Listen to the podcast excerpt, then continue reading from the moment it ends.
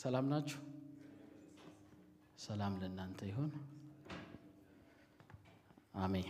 እሺ እንግዲህ ዛሬም ጌታ እድልና ጊዜ ሰጥቶኛል። ከእኔ ጋር አብረን ከእግዚአብሔር ቃል እንማራለን ማለት ነው። title ኡ እዛ ጋር display የተደረገ መስሎኝ ነበረ፣ አልተደረገም። ግን ደጋግሜ ልነግራችሁ አስባለሁ። ምክንያቱም በደንብ እንድናስበው ስለሚፈልግ ነው። ዛሬ የምንነጋገርበት ሀሳብ ሌላ ጊዜ ሰምተን ብቻ ይዘነው የምንሄደው ሳይሆን like ራሳችንን እንድናይበት ጭምር ስለሚፈልግ ነው። ፓስተር እንደነገርኳችሁ title ኡ ምንድን ነበር የሚለው? በዚያ በተቀበልከው ምን አደረግህ የሚል ነው። ስለዚህ title ኡን ስትሰሙት ፓስተር ሲናገር ስትሰሙት ከ title ኡ የምትረዷቸው ሀሳቦች አሉ ብዬ አስባለሁ። at least ሁለት ነገር ወደ አይምሯችሁ ይመጣል ብዬ አስባለሁ። በዚያ በተቀበልከው ምን አደረግህ ብሎ ሰው ብላችሁ ምንድን ነው የሚታወቃችሁ? አንደኛ በእርግጠኝነት የተቀበላችሁትና እናንተ ጋር ያለ ነገር አለ ማለት ነው። አንድ እሱ ነው ወደ አይምሯችሁ የሚመጣው ብዬ አስባለሁ። ሁለተኛው ደግሞ ጥያቄው ለየግል የቀረበ መሆኑን ትገነዘባላችሁ። በነፍስ ወከፍ በዚያ በተቀበልከው ምን አደረገህ ብሎ ሰው ወይም ሴትም ከሆናችሁ ምን አደረግሽ ምን አደረግሽ ብለው ሰው ቢጠይቃችሁ ይሄ ስፔሲፊካሊ አንተን አንቺን እኔን የሚመለከት መሆኑን እንረዳለን ማለት ነው። ስለዚህ እዛ ጋር ስላልተጻፈ በአይምሯችሁ እንድትይዙልኝ ይፈልጋሉ እስከ መጨረሻ። በዚያ በተቀበልከው ምን አደረግህ።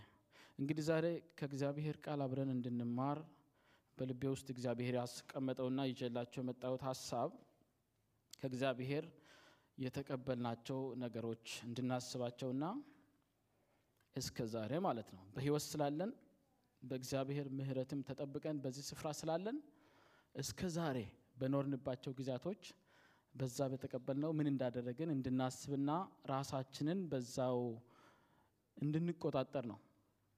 ያው መጽሐፍ ቅዱሳችን ይናገራል። ዛሬም ከምናነበው ውስጥ አለበት የተሰጠንን ነገር እየሰራንበት እንደሆነ ወይም እንዳልሆነ ቁጥጥር የሚደረግበት ቀን እንዳለ ማለት ነው። ጌታ ይመጣል፣ ይቆጣጠረናል። የተሰጠንን ነገር ሰርተንበታል፣ አልሰራንበትም የምለው ማለት ነው። ስለዚህ በጥያቄ እንጀምር። ስንቶቻችን ከጌታ የተቀበልነው ነገር አለ ብለን እናስባለን? ከክርስቶስ የተቀበልነውን ሕይወት አያጠቃልልም ማለት ከተሰጠን የእግዚአብሔር ሕይወት ወይም ዘላለማዊ ሕይወት ውጪ ከእግዚአብሔር የሆነ ነገር ተቀብያለሁ የምትሉ አላችሁ? እስኪ እጅ ሌ okay፣ ብዙ ሰው ተቀብሏል ከተወሰኑት በስተቀር ያልተቀበሉ አሉ የተወሰኑ of course እጃቸውን ስላላነሱ ማለት ነው። ሁለተኛ ጥያቄ ደግሞ ላንሳ። ስንቶቻችን ከጌታ የተቀበልነው አገልግሎት እንዳለ እናስባለን? okay choir ኦች በብዛት እጅ አንስተዋል። የሚሰብኩ ሰዎች፣ የሚጸልዩ ሰዎች እጅ አንስተዋል። ጌታ ይባረክ። አንዳንዶቹ እንደተቀበሉ አይታወቃቸውም ማለት ነው። ወይ የማይዘምር ሰው ወይ የማይሰብክ ሰው ወይም church ዝርዝር አውጥታ ይሄ የሚባል ይሄ የሚባል ዘርፍ አለ ከነዛ ውጭ የሆኑ ሰዎች እጃቸውን እንዳላነሱ ነው የሚሰማኝ። ቢሆንም ዛሬ በደንብ እንነጋገራለን። ጌታ ይረዳናል። የዛሬው ትምህርታችን ዋነኛው ትኩረት ሁለተኛው ላይ ነው የሚሆነው። ከጌታ የተቀበልናቸው ብዙ ነገሮች አሉ፣ ሕይወትን ጨምሮ ማለት ነው። ግን ስለ እሱ አይደለም ዛሬ የምንነጋገረው። ከጌታ ስለተቀበልነው ለሌሎች ስለሚካፈል ወይም ከኛ ወደ ሌሎች ሊሄድ ስለሚችል ነገር ወይም አገልግሎት ብለን ስለምንጠራው ስጦታ ነው እንድንነጋገር በውስጥ የተቀመጠውን የማካፍላችሁ። ስለዚህ በዚያ በተቀበልከው ወይም በተቀበልሽው ምን አደረግህ ምን አደረግሽ ብለን ወደ አነሳን ዋና ጥያቄያችን እንመለስና ቃሉም ስለምናገር ማለት ነው ሁላችንም ልንሰራበት የሚገባን ከእግዚአብሔር የተቀበልነው አገልግሎት እንዳለ መጽሐፍ ቅዱሳችን ስለምናገር ማለት ነው። ለዛሬው ትምህርታችን መሰረት አድርገን የምናነበው የእግዚአብሔር ቃል ክፍል የማቴዎስ ወንጌል ምዕራፍ 25 ከቁጥር 14 ጀምሮ ያለውን ይሆናል። ሁላችሁም ብትችሉ አውጥተን አብረን እናነባለን። ከዛ በኋላ እንጸልያለን። ከዛ በኋላ ሀሳቦቹን ቶሎ ቶሎ ተናግሬ እንጨርሳለን። እሺ የማቴዎስ ወንጌል ምዕራፍ 25 ከቁጥር 14 ጀምሮ ያለውን እኔ በጌታ ስም አነባለሁ። እንደዚህ ይላል።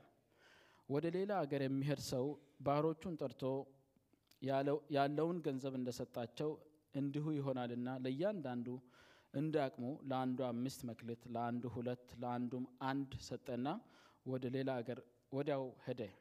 አምስት መክሊትም የተቀበለው ሰው ሄዶ ነገደበት፣ ሌላም አምስት አተረፈ። እንዲሁም ሁለት የተቀበለው ሌላ ሁለት አተረፈ። አንድ የተቀበለው ግን ሄዶ ምድርን ቆፈረና የጌታውን ገንዘብ ቀበረ። ከብዙ ዘመንም በኋላ የነዛ ባሮች ጌታ መጣና ተቆጣጠራቸው። ከብዙ ዘመንም በኋላ የነዛ ባሮች ጌታ መጣና ተቆጣጠራቸው። ተቆጣጠራቸው የሚለውን ሀሳብ እንድታሰምሩበት ፈልጋለሁ። አምስት መክሊትም የተቀበለው ቀረበና ሌላ አምስት መክሊት አስረክቦ ጌታ ሆይ አምስት መክሊት ሰጥተኸኝ ነበር፣ እነሆ ሌላ አምስት መክሊት አተረፉበት አለ። ጌታውም መልካም አንተ በጎ ታማኝም ባሪያ፣ በጥቂቱ ታምነሃል፣ በብዙ ይሾምሃለሁ፣ ወደ ጌታ ደስታ ግባ አለው። ሁለት መክሊትም የተቀበለው ደግሞ ቀርቦ ጌታ ሆይ ሁለት መክሊት ሰጥተኸኝ ነበረ፣ እነሆ ሌላ ሁለት መክሊት አተረፉበት አለ። ጌታውም መልካም አንተ በጎ ታማኝ ባሪያ፣ በጥቂቱ ታምነሃል፣ በብዙ ይሾምሃለሁ፣ ወደ ጌታ ደስታ ግባ አለው። አንድ መክሊትም የተቀበለው ደግሞ ቀርቦ ጌታ ሆይ ካልዘራህበት የምታጭድ ካልበተንህባትም የምትሰበስብ ጨካኝ ሰው መሆንህን አውቃለሁ። ፈራሁም፣ ሄጄም መክሊትህን በምድር ቀበርሁት። እነሆ መክሊትህ አለ አለ። ጌታውን መልሶ እንዲህ አለው፣ አንተ ክፉና ሀኬተኛ ባሪያ፣ ካልዘራሁባት እንዳጭድ ካልበተንሁባትም እንዲሰበስብ ታውቃለህኔ? ስለዚህ ገንዘብን ለለዋጮች አደራ ልትሰጠው በተገባህ ነበረ። እኔም መጥቼ ያለኝን ከትርፉ ጋር እወስደው ነበረ። ስለዚህ መክሊቱን ውሰዱበትና አስር መክሊትም ላለው ስጡት። ላለው ሁሉ ይሰጠዋልና ይበዛለትማል። ከሌለው ግን ያው ያለው እንኳን ይወሰድበታል። የማይጠቅመውንም ባሪያ ወደ ውጭ ወዳለው ጨለማ አውጡት፣ በዚያ ልቅሶና ጥርስ ማፋጨት ይሆናል አለ ይላል። ጌታ ይባረክ። አሁን አጭር ጸሎት እናድርግ፣ ጌታ እንዲያስተምረን። በእውነት ዛሬ በልብ ያለውን ሀሳብ ሳካፍላችሁ ከወትሮው እግዚአብሔር ብረዳን እኔም ለራሴ ብሰማው አንቺም አንተም ለራሳችን ብንሰማው ጌታ ብረዳን ደስ ይለኛል። ስለዚህ ልባችሁን ለእግዚአብሔር ቃል ክፍት አድርጉ። የእግዚአብሔር መንፈስ ልረዳን በመካከላችን አለ። ለእያንዳንዳችን ዛሬ እግዚአብሔር መልእክት አለው። አሜን። ጌታ ይባረክ። ስለዚህ አጭር ጸሎት እናርግ። ጊዜ ስለሌለን ጌታ ባለን ጊዜ ያስተምረናል። እንዲያስተምረን ግን ለመንፈሱ ዝግጁ እንድንሆን አጭር ጸሎት እናርግ። ቅዱስና የተፈራ የዘላለም አባታችንና አምላካችን በፍቅርህ አቤቱ ጌታ ሆይ ወደ ራስ የሳብከን በእኛ ልፋት በእኛ ጥረት ጌታ ሆይ ምንም ከእኛ ዘንድ አንተን የሚስብ ነገር በሌለበት ሁኔታ ውስጥ ወደ እኛ መጥተህ የራሴ ያደረግከን ጌታ እናመሰግንሃለን። አባት ሆይ ስትሰበስበን ደግሞ ለእያንዳንዳችን ስራ እንዳለን አውቀን አቤቱ ጌታ ሆይ በመንግስት ውስጥ የሚጠበቅብን ነገር እንዳለ አውቀን በፊት የመመላለስ እንድንችል ጸጋህ እንድታበዛልን በኢየሱስ ስም እንጸልያለን። በእውቀትና በማስተዋል በቤት የሚደረገውን ሁሉ ጌታ ሆይ ማድረግ ደግሞ እንድንችል እርዳን። የተሰጠንን ቁጭ አድርገን እንዳልተቀበልን እንዳንሆን ቃል ስናገር ያልተቀበልኸውስ ምን አለ የተቀበልህስ ከሆንክ እንዳልተቀበልክ ለምን ትመካለህ ይላልና አቤቱ ጌታ ሆይ እንዳልተቀበልን ተሰምቶን ዝም ብለን ልናተርፍበት የሚገቡ ብዙ ነገሮች እያሉ ቁጭ እንዳናደርጋቸው ጸጋ እንዲያግዘንና ማስተዋልን ደግሞ እንድታበዛልን እንጸልያለን። ወደ እውነት ሁሉ የሚመራው ያ ቅዱሱ መንፈሴ ለእያንዳንዳችን እንደሚገባን በሚገባን ቋንቋ ጌታ ሆይ ቃልን እንዲያስረዳን እንጸልያለን። ጊዜውን ሁሉ ባርክልን በኢየሱስ ስም አሜን። ጌታ ይባረክ። ስለዚህ አሁን ያነበብኩት ክፍል ነው መሰረት አድርገን ሰፋ አድርገን የምንነጋገረው ማለት ነው። ዛሬ አምስት ነጥቦችን ቶሎ ቶሎ እናገራለሁ። በነገራችን ላይ ጌታችን ይህንን ምሳሌ የተናገረው ስለ እግዚአብሔር መንግስት ነው። አሁን እኛ ዜጋ የሆንበት መንግስት አለ አይደል? ከጨለማ መንግስት ወደ ብርሃን መንግስት ስንመጣ ወደ እግዚአብሔር መንግስት እንደመጣን መጽሐፍ ቅዱስ ይናገራል። ይሄ ሀያ አምስተኛው የማቴዎስ ወንጌል ምዕራፍ ጌታ በጣም ብዙ ምሳሌዎችን የተናገረበት ክፍል ነው እና ይሄ አንደኛው ስለ እግዚአብሔር መንግስት የተመሰለው ምሳሌ ነው። ስለዚህ ያ ባሮቹን ያሰማራው ላይ ለንግድ ያሰማራውና ወደ ሌላ ሀገር የሄደው ጌታ ጌታችን ኢየሱስ ክርስቶስን እንደሚወክል እንድታስቡ ፈልጋለሁ። ብዙም ድብቅ የሆነ መልእክት የለውም። ያነበብኩላችሁ ታሪክ መልእክቱ በጣም ግልጽ ነው ግልጽ ነው በቃ። ስለዚህ በዚህ መልእክት ውስጥ ያሉትን ሀሳቦች ቶሎ ቶሎ መናገር አለብኝ ያለን ሰዓት እንዲበቃን ማለት ነው። አምስት ሀሳቦችን ነው የምናገረው። ስለዚህ ማስታወሻ እየቻላችሁ የምትይዙ በጣም ትመሰገናላችሁ። በእውነቱ የማትይዙም አምናለሁ ጭንቅላታችሁ በጣም በጭንቅላታችሁ የያዛችሁ እንደሆነ ስለምገምት ማለት ነው። የእግዚአብሔርን ቃል ለመማር ስንመጣ የሆነ ማስታወሻ መያዝ ብንለምድ ጥሩ ነው ብዬ አስባለሁ። ምክንያቱም አንድ ጊዜ የሰማነውን ለመድገም at least ደግሞ ለማየት እድል ይሰጠናል። ሁሉንም ነገር በአእምሯችን እንይዛለን እንዴ? አንይዝም። ከክርስቶስ ጋር የነበሩ ደቀ መዛሙርት እንኳን ከሱ እየተማሩ በነበረበት ጊዜ ብዙ ነገሮችን ማስታወስ ስለማይችሉ ጌታ ምን አላቸው? መንፈስ ቅዱስ እንደሚመጣና ያስተማራቸውን ሁሉ እንደሚያስታውሳቸው ነው የነገራቸው። ስለዚህ እኔ አስተማሪ ስለሆንኩ ነበርኩኝ። of course አሁን አይደለሁም። አስተማሪ ስለነበርኩ ተማሪዎች እንዲሁ ሲቀመጡና ሲያዩኝ ትንሽ ያስፈራኛል አንዳንዴ ማለት ነው። እና እያስተማርኩ ያለሁት ነገር ወይም እያስተላለፍኩ ያለሁት መረጃ ወደ እነሱ እየሄደ ነው እየሄደ አይደለም እያልኩም አንዳንዴ ግራ ይገባኛል፣ ጠይቃለሁ። ስለዚህ ጌታ ይረዳቸዋል ብዬ አስባለሁ። ልማዳችን ስላልሆነ ማስታወሻ እንይዝም። ቢሆንም ግን የዛሬውን seriously እንድትወስዱ እፈልጋለሁ። seriously እኔም seriously እንዳይ ጌታ እንዲረዳኝ ጸሎቴ ነው። ስለዚህ አምስት ሀሳቦች ነው በፈጠን ፈጠን እያልኩ የምናገረው። የመጀመሪያው ሀሳብ ሰጪው የተቀባዩን አቅም በሚገባ ያውቃል የሚለውን ሀሳብ ነው የምናየው።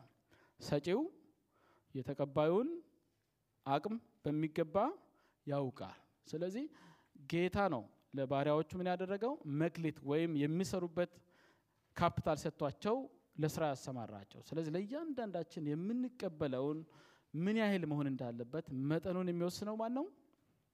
ሰጫችን ወይም ጌታችን ነው።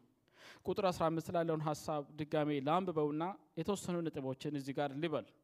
ቁጥር 15 ላይ ቅድም ያነበብኩት ክፍል ላይ ምን ይላል?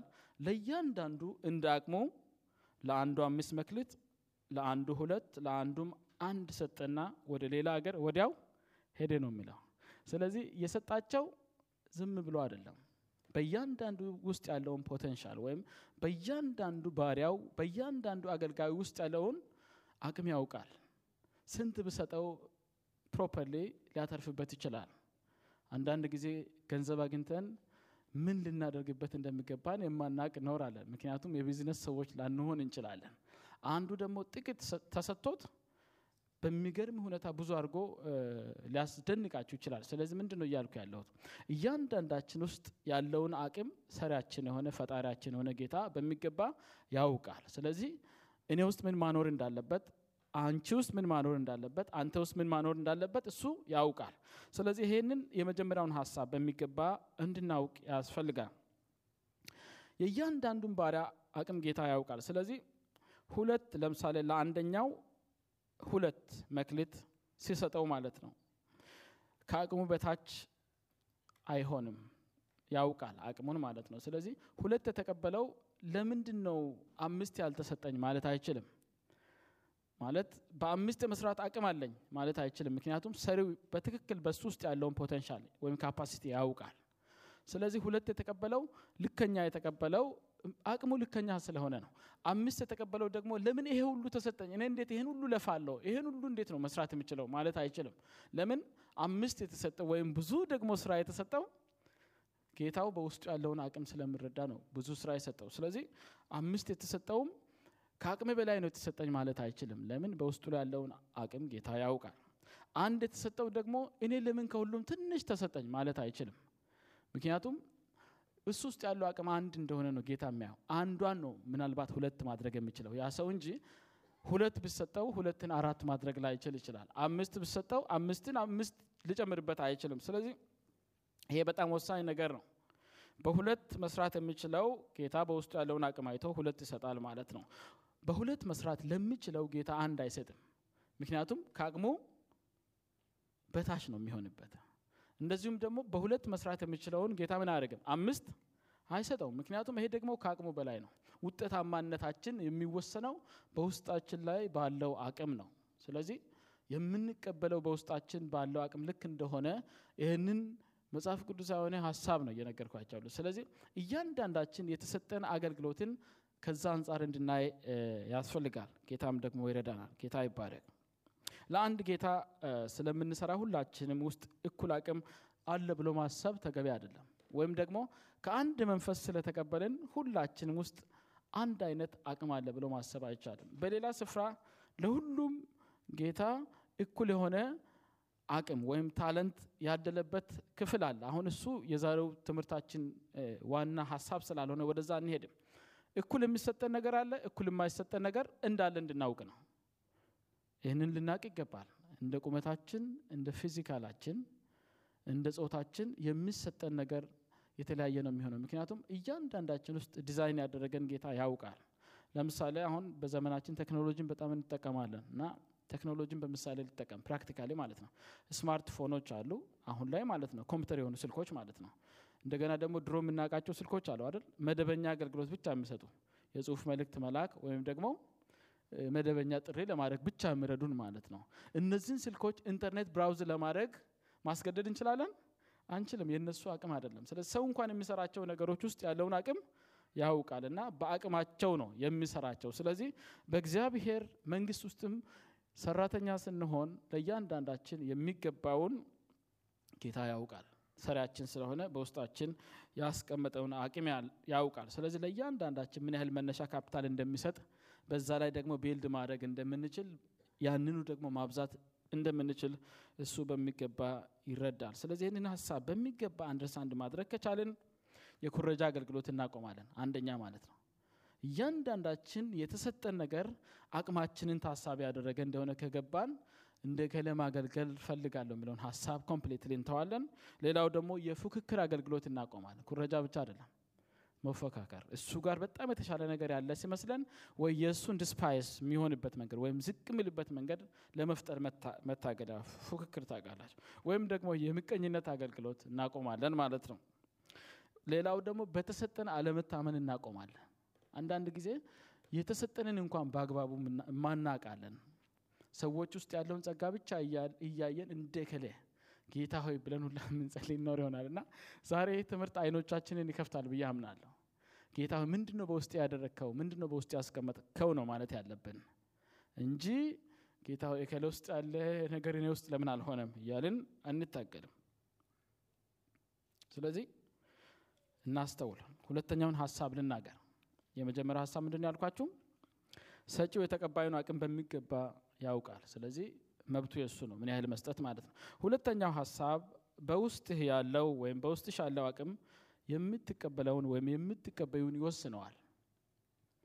አቅምሽን ስላወቀ ከአቅምሽ በላይ አይሰጥሽም ማለት ነው። አሁን ያስረዳሁት ሀሳብ ነው፣ ግን ትንሽ ለወጥ አድርጌ በደንብ እንዲገባን ስለሚፈልግ አብራራዋለሁ። ለምሳሌ አምስት ሁለት ወይም አንድ ሲሰጥህ ጌታ በውስጥ ካለው አቅም ጋር ተመጣጣኝ መሆኑን እመን ወይም እመኝ። ማመን አለብኝ። አንድ ሲሰጠኝ ያ የሰጠኝን አንድ በአግባቡ ልሰራበት ልታመንለት ይገባል። ጌታ ለአንድ ነው እኔን ሊያምነኝ የሚችለው እንጂ ለሁለት ወይም ለአምስት አይደለም ማለት ነው። በሌላ ቋንቋ ይገባናል ይሄ ሀሳብ ብዬ አስባለሁ። አንድ ብቻ ከተሰጠ አንዱ ጋር አንዱ ሁለት ማድረግ ላይ ነው ማተኮር ያለብን። የተሰጠችንን አንዷን ሁለት ማድረግ ላይ ነው ማተኮር ያለብን እንጂ ሁለት እንደተቀበሉት ሁለት ለምን አልተሰጠኝም ማለት አይኖርብንም ማለት ነው። ፈጽሞ ወደ ግራም ወደ ቀኝም ማየት አይኖርብንም። የተጠመድነው በራሳችን ቀንበር ከጌታ የተሸከምነውን ቀንበረን ብላችሁ ላይ ተሸከመው ያለውን exactly ያቺ የሰጠንን ይዘን ነው መንቀሳቀስ ያለብን። በሱ ነው ጌታን ማስከበር ያለብን። በሱ ነው ውጤታማ ለመሆን መጣር ያለብን። በተሰጠን በታማኝነት እንድናገለግል እንጂ ትንሽ ስለተቀበልን ማጉረምረም አይኖርብንም ማለት ነው። በሌላ ቋንቋ አምስት የተሰጠህም ካለ ቅድም እንደተናገርኩት ለምን እኔ ላይ ብቻ አገልግሎት ይበዛል ማለት የለብኝም። እኔ ከላ አሉ አይደል እኔ ብቻ ነኝ እንደሚታየው እዚህ ቤት ውስጥ ማለት አንችልም። ገብቷቸዋል። ውስጣችን ላይ ጌታ ያስቀመጠውን አቅም ልንቀበል ይገባል። በታማኝነት ልንታመን ይገባል። ለዛ ለተሰጠንም ማለት ነው። ምናልባት አገልግሎትን ወይም በእግዚአብሔር ቤት ውስጥ የምንሰራውን ወይም ደግሞ ለእግዚአብሔር መንግስት ፋይዳ አለው ብለን የምንሰራቸውን ነገሮች ሊያታክቱን አይገባም ነው ባጭሩ። ለእግዚአብሔር መንግስት ይሄ ነገር ፋይዳ አለው፣ ስለዚህ ይህንን ባላረግ ተጠያቂ ሆንበታለሁ ብለን ማሰብ መቻል አለብን። እንደ ቤታችን ጉዳይ ላይሆን ይችላል ነገሩ ማለት ነው በሌላ ቋንቋ። ስለዚህ ጌታ በውስጥ ያለውን አቅም ታምኖ አምስት ሰጥ ትችላለች ይችላል ብሎ ደግሞ በዛ ሲያደርግ ማመስገን ያለብን እንጂ ማጉረምረም አይኖርብንም። አንድም ስሰጠን በቃ አቅመ ይቺ ነች ማለት ነው። ስለዚህ ተመስገን ጌታ በዚች ደግሞ መታመን እንድችል እርዳኝ ነው ማለት ያለብን። ስለዚህ ይህንን ግንዛቤ ስንወስድ እና በታማኝነት በተሰጠን ስናገለግል ውጤታማ መሆን እንጀምራለን። ውጤታማ ስንሆን ደግሞ ከጌታ ዘንድ ሽልማት ወይም ሪዋርድ ይኖረናል በመጨረሻ ማለት ነው። ነገር ግን ያልተሰጠንን ስንሰራ ወይም የማይመለከትንን ስንሰራ ቅድም እንዳልኩት ወይ ለፉክክር ሊሆን ይችላል ወይም የእኛ ቆንጆ ነው የእኛ ትልቅ አይደለም ወይም የእኛ ቆንጆ አይደለም ወይም የእኛ ያነሰ ነው ብለን ስለምናስብ እንደ ሌላ ሰው ለማገልገል ስንታገል ወይም የሌላ ሰው ጫማ ውስጥ እግራችንን ስንገፋ የሚፈጠረውን ነገር አስቡት። መጨረሻችን መልካም ላይሆን ይችላል። ከአቅማችን ውጭ የሆነ ነገር አቅማችን የማይፈቅደውን ነገር ከአቅማችን በታች የሆነውን ነገር ወይም ከአቅማችን በላይ በሆነው ነገር ስንታገል በተሰጠን በዛ በጥቂቱ ላንታመን እንችላለን። የእኛ ይቀራል። ውስጣችን ላይ ጌታ ያኖረውን properly ሳንሰራበት ይቀራልና በመጨረሻው ቀን የቁጥጥሩ ቀን ሲመጣ ጌታ ሲቆጣጠረን exactly የሰጠን መክሊት ወይም የሰጠን አገልግሎት ያፈራውን ፍሬ ነው ጌታ የሚያየው እንጂ collateral በጎን የምንሰራው ወይም እከሌ የምንሰራውን ሲደግፍና የእሱን ውጤታማ ሳረግ እሱ ለኔ አይቆጠርም። የተሻለ ሊሆን ይችላል። የሌላ ወንድማችንን አገልግሎት መደገፍ የተሻለ ሊሆን ይችላል፣ የአንድ አካል ብልቶች ስለሆንን። ነገር ግን ጌታ ሲመጣና ሲቆጣጠረን የምንገመገመው ወይም የምንመዘነው exactly የተሰጠችን ምን ያህል ያተረፈች በሚለው ነው እና reward ኡ ከእሱ ጋር ይያያዛል ማለት ነው። ስለዚህ ጥቂትም ይሁን ብዙ ልንታመን ይገባል። ስንታመን የዛኔ ጌታ በጥቂቱ እንደታመንን በዛ በትንሿ ደግሞ በጥራት እንደሰራን ካስተዋለ ቀጥሎ ወዳለው ደረጃ ምን ያደርገናል? ያሸጋግረናል። የተሻለ ኃላፊነት መሸከም ትችላለች ይችላል ብሎ የዛኔ ተጨማሪ ኃላፊነት ይሰጠናል። እሱንም ትንሽ በምሳሌ ላስረዳ።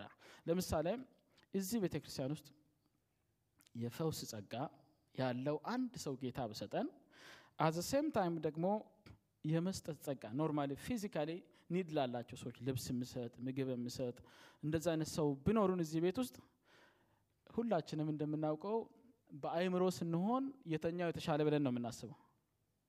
የፈውስ ጸጋ ሰው ሲመጣ እጅ ይጭናል፣ በኢየሱስ ስም ይላል፣ በቃ ያለቀ ሰውየው ነፃ ይሆናል። ያ ሰው የተሻለ አድርገን ልንቆጥር እንችላለን። ግን እንደዚህ አድርገን እሺ የፈውሱ ጸጋ አምስት መክሊት ነው ብለን ብንወስድ ከቫሉ አንጻር ማንም ሰው ሊሰራው የሚችለው የሚመስለው ይሄ የመስጠቱ ጸጋ ደግሞ አንድ ነው ብለን ብንወስደው ሁለቱም ሰጫቸው አንድ ነው። ጌታ ሲመጣ የተሻለ ጸጋ የተሻለ መክሊት ስለተቀበልን ለእኛ የተሻለ reward የለውም። የሚታየው ምኑ ነው ማለት ነው? የተሰጠችንን በታማኝነት ይዘን ማገልገላችን ነው። ፈውስ ያለ በፈውስ እንዲያገለግል የተሰጠውም ሰው abuse እያደረገ እንደፈለገ እየሆነ ከራሱ ሁሉ እየመሰለው እየተጨማለቀ እንደፈለገ እየሆነ ጌታ ምን ሊለው ይችላል? አንተ ሃኬተኛ፣ አንተ ክፉ ከእኔ አርቁት ሊል ይችላል።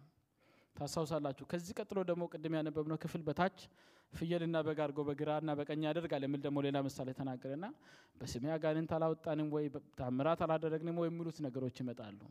this is nonsense ነው የሚላቸው። የት ነበራችሁ? እኔ አላቃችሁም፣ አመፀኞች ናቸው፣ ከእኔ ሂዱ ነው የሚላቸው። በጣም ያስፈራል። አለመታመን ምን ያህል ከባድ እንደሆነ ማለት ነው። ያ ደግሞ አንድ የተሰጠችው ወይም ደግሞ መስጠት ነው። ምንም የሆነ super spiritual ብለን የምንቆጥረው እኛ አሁን ያ የፈውስ ጸጋ ያለበት ሰው ነው እንጂ normally ለተቸገሩ ሰዎች በማናቅበት ሁኔታ ምግብ እየሰጠ የሚያኖረውን ሰው አይደለም። የዛኔ በጌታ ዘንድ ያ ሰው የተሻለ ቅበላ ሊያገኝ ይችላል፣ ወይም የተሻለ reward ሊያገኝ ይችላል ማለት ስለዚህ ሰጪውን ማሰብ ነው። አሁን ቀጥሎ መጣበታለሁ። ሰጪውን ማሰብ ነው። እያንዳንዳችን ውስጥ ምን እንዳለ ስለሚያውቅ በጌታ ፊት ሙገሳና ሽልማት የሚያሰጠን በተሰጠን መታመን ነው እንጂ የተሻለ ስለተቀበለን አይደለም። የተሻለ ተቀብለን ምንም ካልሰራንበት ምንም ምንም ማለት አይደለም። አፍተሮል ቁጥር 19 ላይ ለምሳሌ ስለ ቁጥጥሩ የሚናገረውን ክፍል አንብብ። እንደዚህ ይላል። ከብዙ ዘመንም በኋላ የነዛ ባሮች ጌታ መጣና ተቆጣጠራቸው የሚል ቃል እንመለከታለን። ስለዚህ ምን አለብን? ቁጥጥር አለብን። አንድ ቀን ኦዲት እንደረጋለን፣ እያንዳንዳችን ማለት ነው። በእግዚአብሔር መንግስት ውስጥ ስንመጣ አንደኛ ህይወትን እንቀበላለን፣ የእግዚአብሔርን ህይወት እንቀበላለን። ታትስ ኦሰም። ይሄ በጣም ደስ የሚል ነገር ነው። ነገር ግን ሰራተኛ ለመሆን ነው የመጣ ነው። ምናልባት ለመስራት አይደለም ብለን የምናስብ ከሆነ በጣም ተሳስተናል። አዳም እንኳን ከውድቀት በፊት ሲፈጠር ሊሰራ ነው የተፈጠረው። ይህን ልናስብ ይገባል። የመስራት ጉዳይ፣ የማብዛት ጉዳይ፣ የመትጋት ጉዳይ ከእግዚአብሔር የተካፈለው ባህሪ እንደሆነ ልናስብ ይገባል። እግዚአብሔር የራሱን መልክ ነበር ሰው ውስጥ ማየት የፈለገው። ስለዚህ የሚሰራን ሰው ነው እግዚአብሔር የሚፈልገው። ሰነፎችን አይወድም። ሀኬተኛ ተባለ። ያኛው ሰነፍ ማለት ነው። አልተወደደም። ለምንድን ያልተወደደው? ጌታው ላይ ያላክካል። የራሱን ስንፍና ወደ ጌታው ያላክካል። አንተ ስላሳነስክ ነው እንጂ ትንሽ ባሰጠኝ እንደ እከሌ ስራ ነበር አይነት ነገር መሆኑ ነው እንግዲህ። ስለዚህ መጠንቀቅ አለብን። ጌታ ይርዳን። ጌታ ስመጣ የተቀበልነው ጸጋ ብልጫ አይደለም የሚያስመሰግነን ወይም ሙገሳ የሚያስገኝልን ማለት ነው። ይልቁኑ በተቀበልነው ምን ያህል እንዳተረፍን exactly በዛች በተቀበልነው ምን ያህል እንደሰራን ያ ነው ሽልማት የሚያስገኝልንና ቁጥር 21 እና 23 ላይ ሽልማት ካስገኘልን ቁጥጥር ሲደረግብን ኦዲት ተደርገን ሽልማት የሚገባን ሆኖ ከተገኘ ጌታ ምንድን ነው የሚለን? መልካም አንተ በጎ ታማኝ ባሪያ፣ በጥቂቱ ታምነሃል፣ በብዙ ሾመሃለሁ፣ ወደ ጌታ ደስታ ግባ። ለሁለቱም ያንን ነው ጌታ ያላቸው። ተመልከቱ እንግዲህ መጀመሪያ ጌታ እያንዳንዱን ነገር ሲሰጠኝ አቅሜን ያውቃል። በሰጠኝ ነገር ደግሞ ውጤታማ ሲሆን reward ያደርገኛል። ይህንን ማመን አለብን። አንድም ብሰጠን በዚሁ ልበርታ ልትጋ reward አለው እንደ ማለት መቻል አለብን። ስለዚህ በጎ ሕሊናና የተሰጠንን በሚገባ ጠንቅቆ ማወቅ ለተሰጠን ነገር value ሊኖረን ይገባል ወይም መልካም የሆነ አመለካከት ሊኖረን ይገባል። ሁለተኛ ደግሞ በታማኝነት ልንሰራ ይገባል። ምክንያቱም በዚህ ክፍል ጌታ reward ሰጣቸው ሁለት ነገር ነው ስለ እነዚህ ሰዎች የተናገረው። በታማኝነት የሰሩ ሰዎች ሁለት ነገር ነው ስለ እነሱ የተናገረው። አንደኛ በጎ መሆናቸውን፣ ቀጥሎ ደግሞ ታማኝ መሆናቸውን ነው የተናገረው። እነዚህ ነገሮች ወሳኝ ናቸው ማለት ነው ለአገልግሎት ለአገልግሎታችን ውጤታማነት እነዚህ ነገሮች በጣም ወሳኝ ናቸው፣ ልናሰምርበት ይገባል። በበጎነት ወይም በመልካም መንፈስ በበጎ ህልና የተሰጠንን ስንቀበልና ልናገለግልበት ስንተጋ፣ ቀጥሎ ደግሞ በታማኝነት ስንሰራ ሁለት ውጤት አለው። አንደኛው ምንድን ነው? ቀጥሎ ወደ ተሻለ ደረጃ promote እንደረጋለን። ምክንያቱም ጌታቸው መጥተው ያለውን ታውቃላችሁ አይደል? okay በዚህ ትንሽ ነበር የሰጠው ይሄን ያክል ካበዛኸው አሁን ደግሞ ከዚህ በተሻለ ልሾምህ ዝግጁ ነኝ ይላል። እሱ ብቻ አይደለም ማለት የደረጃ እድገት ወይም promotion ብቻ አይደለም ወደ ጌታ ደስታ invite መደረግ አለ ማለት ከእግዚአብሔር ማዕድ enjoy ማድረግ የሚገባንን enjoy እናደርጋለን። በነገራችን ላይ ሰራተኞች ብቻ ከእግዚአብሔር enjoy የሚያደርጉት enjoyment እንዳለ ማሰብ አለብን። ማለት ሰራተኞች ብቻ ከእግዚአብሔር የሚያገኙት ደስታ ወደዛ invite እንደረጋለን ማለት ነው። እሱን እኔ ሽልማት ወይም እረፍት ብየዋለሁ። ስታገለግሉ፣ ስትለፉ፣ ስትተጉ መጨረሻ ላይ ጌታ ምን ይላል? አሁን ወደ ጌታ ደስታ ግባ እና በቃ አሁን ከኔ ጋር አረፍ በል ስትሰራ ነበረ፣ ስትለፋ ነበረ፣ በታማኝነት እየሰራ ነበረ እና ይላል ማለት ነው። ጌታ ይባረክ። በጌታ invite መደረግ ለዛውም ወደ ደስታው ማለት ነው። ወደ ተጨማሪ ስራ አይደለም። ይሄ ለየት ያለ reward ነው። ጌታ ይባረክ። አሁን ሶስተኛውን ሀሳብ ቶሎ ይናገራሉ፣ ግን እሱኛውንም ሀሳብ ያዙልኝ። በውስጣችን ያለው አቅም የምንቀበለውን ይወስነዋል። እሺ፣ ሶስተኛው ውጤታማ የሚያደርገን ወይም ውጤታማ የሚያደርግህ ለተሰጠህና ለሰጪው ያለህ አመለካከት ነው ነው ሶስተኛው ሀሳብ ውጤታማ የሚያደርግህ ለተሰጠህና ለሰጪው ያለህ አመለካከት ነው የሚል ነው የሚሆነው። በዚህ ሀሳብ ውስጥ ሁለት አይነት ሰዎችን ነው የምናየው፣ ወይም ሁለት አመለካከት ያላቸው ሰዎችን ነው የምናየው። የመጀመሪያው አዎንታዊ አመለካከት ያላቸውን ነው የምናየው። አዎንታዊ አመለካከት ያላቸው የመጀመሪያዎቹ ሁለቱ ባሪያዎች ማለት ነው። የተሰጣቸውን አክብረው ጌታ በውስጥ ያለውን አቅም ስለሚረዳ ስለሚገባው ነው የሰጠኝ፣ ስለዚህ አላጉረመርምም ብለው በበጎነትና በታማኝነት ያገለግሉቱ ማለት ነው። ሁለተኛው ደግሞ አሉታዊ አመለካከት ያላቸውን ባሪያ ወይም አገልጋዮች የሚወክለው ይሄ አንድ የተሰጠው ሰውዬ ማለት ነው። አነሰኝ ብሎ ሄዶ የቀበረው ስንፍናውን በእግዚአብሔር ወይም በጌታው ላይ ሲያላክክ የነበረው ማለት ነው። ስለዚህ እዚህ ጋር ደግሞ ትንሽ ሰፋ አድርጌ ለመናገር ለሞክር እነዚህንም ሀሳቦች አዎንታዊ አመለካከት የነበራቸው አገልጋዮች ለምሳሌ ከቁጥር 20 እስከ 23 ባለው ክፍል ሪፖርት ያቀረቡት ሁለቱ ናቸው ማለት ነው። እነዚህ በጎ ወይም አዎንታዊ አመለካከት ነበራቸው። የተሰጣቸውን ለሌላው ከተሰጠው ከማንም ጋር ሳያወዳድሩ ሰጪውን ብቻ ታምነው ጌታዬ በውስጥ ያለውን አቅም ያውቃል፣ ስለዚህ የሰጠኝን ነገር ይዤ በዚህ በተሰጠኝ እሱን ለማስደሰት የሚቻለኝን ሁሉ አደርጋለሁ ብለው የወሰኑ ናቸው። finally ም reward ኡን ሰምተናል ከላይ ማለት ነው። ስለዚህ ጌታቸው ሊቆጣጠራቸው በመጣ ጊዜ እያንዳንዳቸውን አንተ በጎ ታማኝ ባሪያ የሚል title ነው የሰጣቸው። which is amazing በጣም ደስ የሚል title ነው። የሆነ ጌታ ስራ ሰጥቶን of course ሰጥቶናል። ወደዛ ነው point እየወሰድኳቸው ያለሁት እና እስካሁን ምንም አልተቀበልኩም ምንም አልሰራ የምትሉም እግረ መንገድ ራሳችንን እንድናይ ነው። በጌታ አንተ በጎ ነህ፣ አንተ ታማኝ ነህ መባል ከሱ ውጭ ምንም ሌላ የተሻለ ነገር የለም ለሰው ማለት ነው። ወይም የተሻለ የሰውን spirit ከፍ የሚያደርግ ነገር አለ ብዬ እኔ አላስብም። at least personally የራሴ አመለካከት ማለት ነው። ከዛ በኋላ በቃ ደስ የሚል ንግግር ካናገራቸው በኋላ ሽልማቱን announce ወደ ማድረግ ገባ ማለት ነው። የተዘጋጀላቸውን ነገር ሲናገር በመጀመሪያ ደረጃ ያላቸውን ታውቃላችሁ፣ በብዙ ትሾማላችሁ፣ የተሻለ status ተዘጋጅቶላችኋል ነው ያላቸው። ቀጥሎ የተሻለ ሹመት እንዳለ ሽልማቱን announce አደረገ ማለት ነው። ቀጥሎ ደግሞ ምን አለ? ከእኔ ጋር ደግሞ ልዩ ደስታ አለ የምትጋሩት አለ። ወደ እኔ ደስታ ትገባላችሁ አላቸው። ስለዚህ እኛስ ጌታ መጥቶ ቢቆጣጠረን ጎሽ አንተ በጎ ታማኝ የሚለን ይመስላችኋል? ወይም ይመስልሃል? ወይም ይመስልሻል? እኔም ራሴን ልጠይቅ። This serious። ይሄ ተራ ነገር አይደለም። እያንዳንዳችን ጌታ ቢመጣ አሁን ቢመጣ ሊቆጣጠረን ማለት ነው ቢመጣ ይሄ ንግግር ለእኛም የሚደረግ ይመስላችኋል ወይ ነው እግረ መንገድ ያው ጥያቄውንም እያስብን እንድንሄድ ማለት ነው።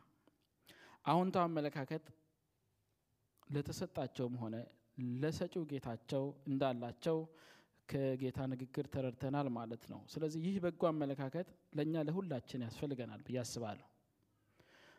እነሱ ሰዎቹ በጎ በጎ አመለካከት እንዳላቸው አልተናገሩም። ጌታቸው ነው መጥቶ ሲቆጣጠራቸው ያንን በእነሱ ውስጥ አይቶ የተናገራቸው ማለት ነው። ታማኝነቱን እነሱ አይደለም ያወጁት። እኛ ታማኞች ነን፣ ጌታ በሰጠነው እንደምታዩት እንተጋለን፣ ማታ አንልም፣ ሌሊት አንልም እያሉ ምን አላደረጉም፣ አላወሩም፣ ጥሩምባ አላስነፉም። ጌታቸው ነው መጥቶ ከተሰራው ስራ ውጤት ጥራት አይቶ ምን አላቸው? ይሄ በበጎነት የተሰራ ስራ ነው፣ ይሄ በታማኝነት የተሰራ ነው አላቸው። ሁለተኛውን እንመልከት። ሁለተኛውን ቡድን ማለት ነው ከጌታ ተቀብሎ አሉታዊ አመለካከት ስለነበረው የቀበረውን ቡድን ማለት ነው። ጌታ እንዲረዳን መጸለይ አለብን፣ ከየተኛው ወገን መሆን እንዳለብን ማለት ነው። ከቁጥር 24 እስከ 30 ባለው ክፍል ውስጥ ሪፖርት ያቀረበው ያ አንድ መክሊት የተሰጠው ሰው ነው በዚህ category ውስጥ የሚገባው ማለት ነው። አሉታዊ አመለካከት ነበረው ለማ ለተሰጠውም ሆነ ለሰጪው አሉታዊ አመለካከት ነበረው ያ ሰው የጌታውን ክፉ መሆን ነበር እንዲያውም ማስረዳት የጀመረው። መተ ሪፖርት አቅርብ ሲባል ተጠርቶ ልክ ሪፖርቱን ሲያቀርብ ቅድም ከታሪኩ እንደሰማ ነው ጌታውን በመክሰስ በክስ ነው የጀመረው። አስተውላችሁ እንደሆነ ማለት ነው ክፉ እንደሆንክ አወቅኩ። እንዴት እንዳወቀ we have no idea። ምክንያቱም ሁለትም አምስትም የተሰጡትም ከሱ እኩል ሰራተኞች ነበሩ አይደል? ከሱ እኩል ለአንድ ጌታ ነበር የሚሰሩት። የተሰጣቸውን ይዘው ሄዱ። ከማን እንደሰማ ኬት እንደሰማ ኬት እንዳየ ጌታው ክፉ እንደሆነ ብቻ ባይታወቅም ልክ መጥቶ ሪፖርቱን እንኳን ይሄው በሰጠኝ ሌሎቹ መጥተው ይሄው በሰጠኝ እኔ ያክል አተረፍኩ ብለው ሲናገሩ እሱ ልክ መጥቶ የጀመረው የጌታውን ክፋት በመናገር ነው።